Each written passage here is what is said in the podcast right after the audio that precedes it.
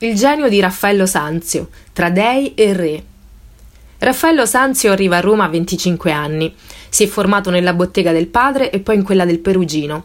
Da Urbino a Perugia, poi Firenze e infine nella città dei papi, per volere di Giulio II, in seguito favorito di Leone X.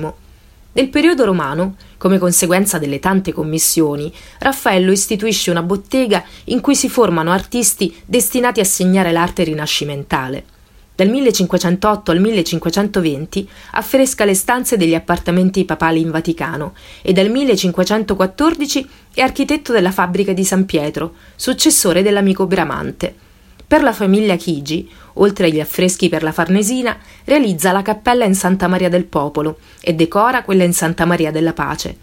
Si occupa di progettare palazzi nobiliari, tra cui Villa Madama a Monte Mario sicuramente una delle figure più celebri e significative del Rinascimento.